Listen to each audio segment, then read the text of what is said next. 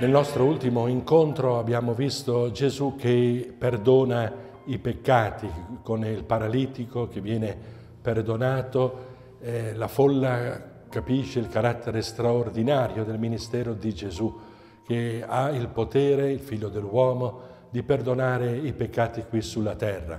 E poi successivamente Gesù ha comunione di mensa con i peccatori, suscitando anche qui le critiche. Come mai lui che dice di essere eh, il Messia frequenta gente così poco raccomandabili. Gesù dice appunto agli scribi e ai farisei che lo criticano che non sono eh, i, malati, i sani che hanno bisogno del medico, ma i malati. Gesù è entrato in questa umanità peccatrice non per assecondare evidentemente il loro peccato, quanto piuttosto per trarli fuori da questa condizione di peccato.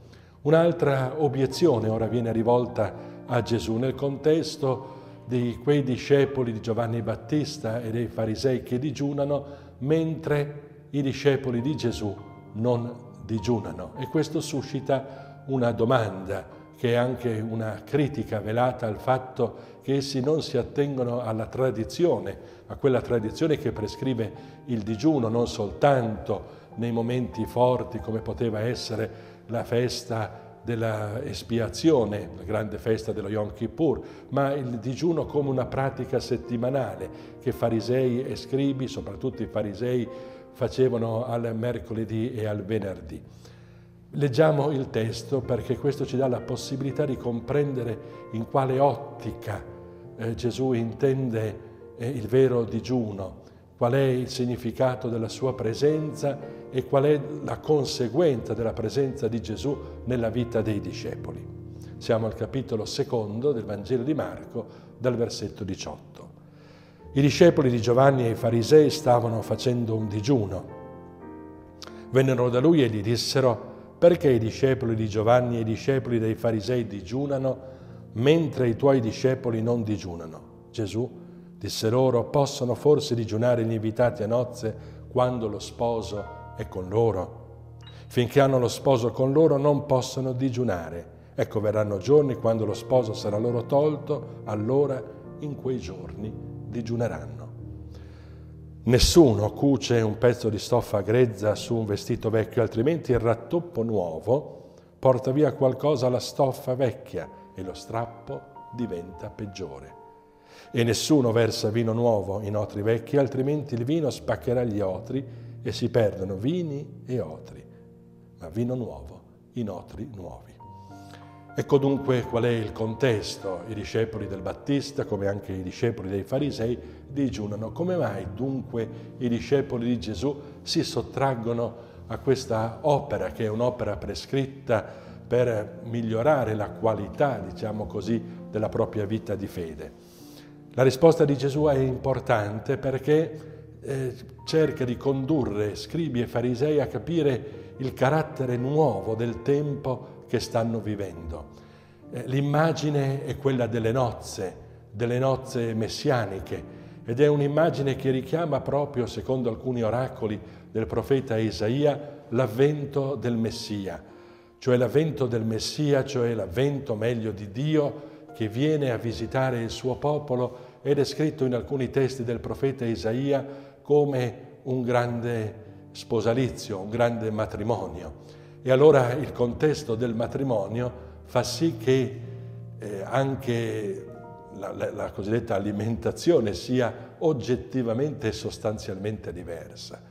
Cioè Gesù vuol far capire che c'è una novità che non è comparabile con ciò che lo precede la novità della presenza del Messia porta con sé una vita nuova, l'essere nuove creature.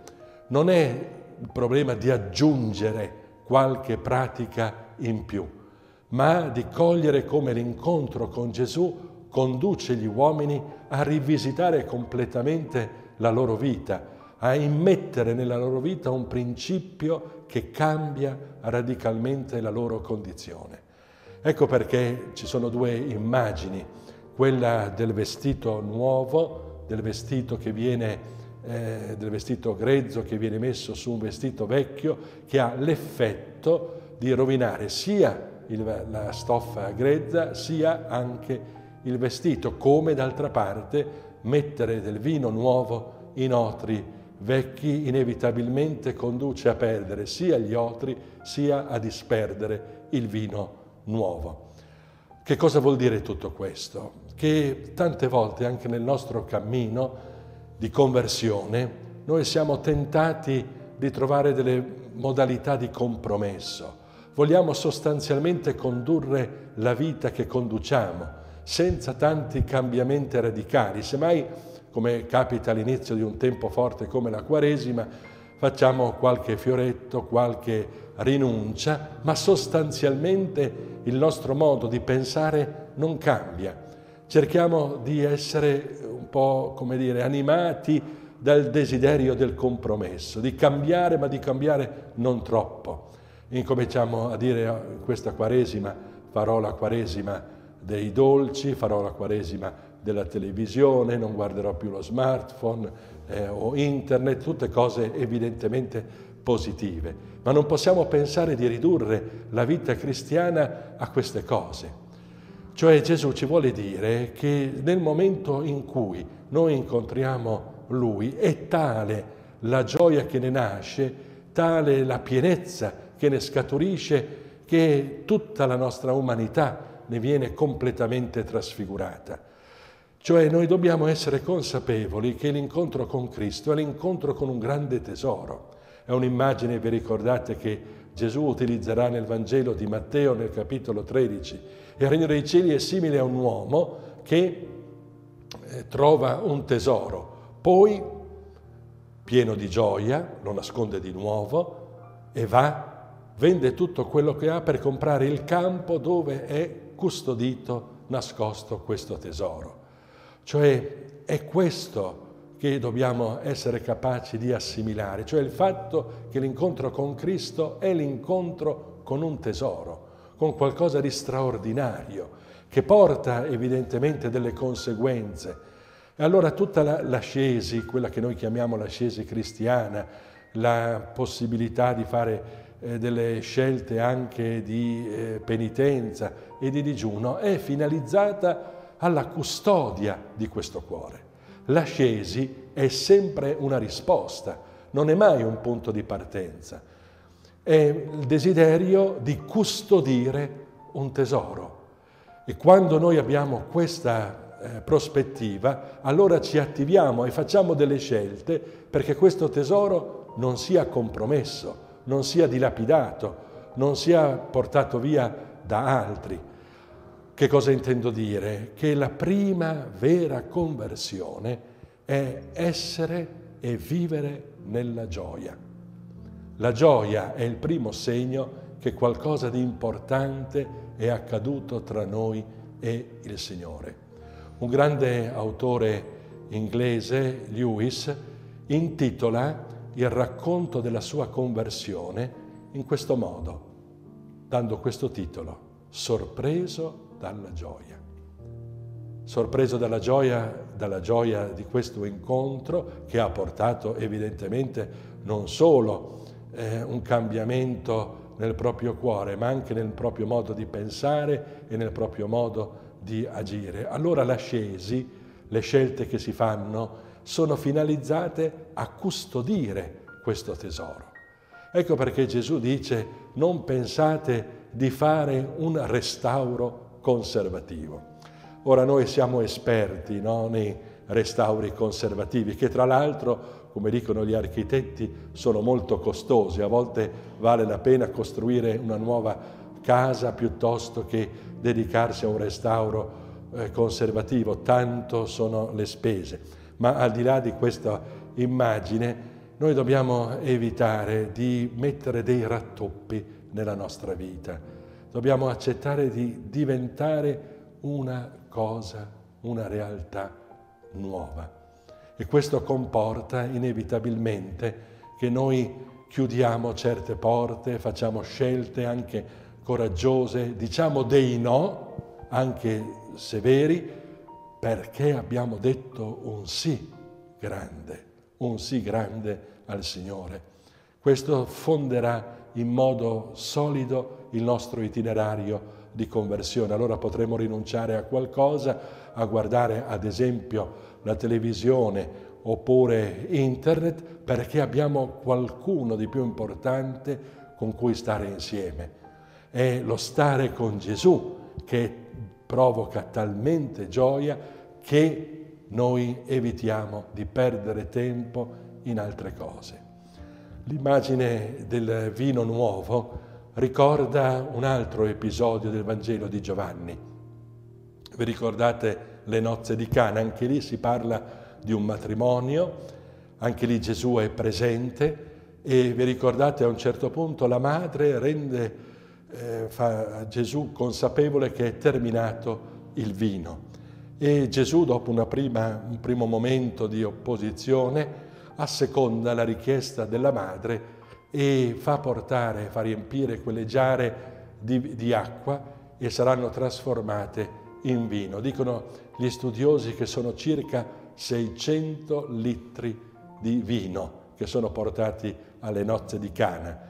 Vino di ottima qualità, tant'è che vi ricordate il maestro di tavola rimane sorpreso. Ma com'è possibile che soltanto alla fine si eh, dà il vino nuovo, questo vino di ottima qualità quando ormai i convitati non sono più capaci di distinguere la mano destra dalla mano sinistra.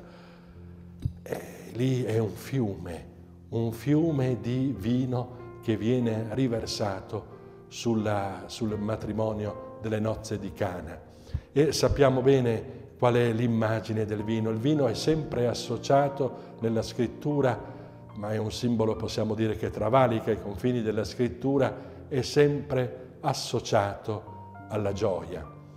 Dice il libro del Siracide che vita è quella senza vino, certo, bevuto con misura, aggiunge immediatamente l'autore del Siracide. E vi ricordate anche quel bellissimo salmo che descrive eh, il lavoro dell'uomo che esce alla mattina presto per lavorare per procurarsi, dice il salmista, il vino che allieta il cuore dell'uomo, il pane che sostiene il suo vigore, l'olio che fa brillare il suo volto. È significativo che il salmista metta al primo posto come frutto del lavoro dell'uomo il vino, il vino che allieta il cuore dell'uomo. Il vino è associato dunque al tema della convivialità e della gioia. Un cammino di conversione è sempre un cammino di gioia, perché noi possiamo sperimentare la gioia che scaturisce dall'incontro col Signore. San Paolo nella lettera ai Galati al capitolo 5, versetto 22, dice che il frutto dello Spirito è amore, gioia, pace, benevolenza, magnanimità, fedeltà, mitezza, dominio di sé amore e gioia. Allora evitiamo in questo cammino di, di Quaresima di mettere dei rattoppi, di cercare di mettere insieme eh, ciò, realtà che hanno come conseguenza quella di renderci solamente tristi.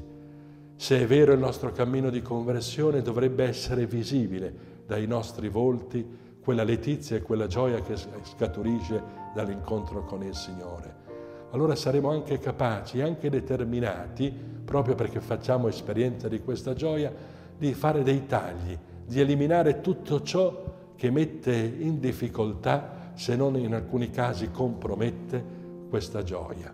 Chiediamo al Signore la grazia, vedendoci le persone ogni giorno, di dare a loro il bene più prezioso che abbiamo, la gioia che scaturisce dall'incontro e dalla vita insieme con il Signore.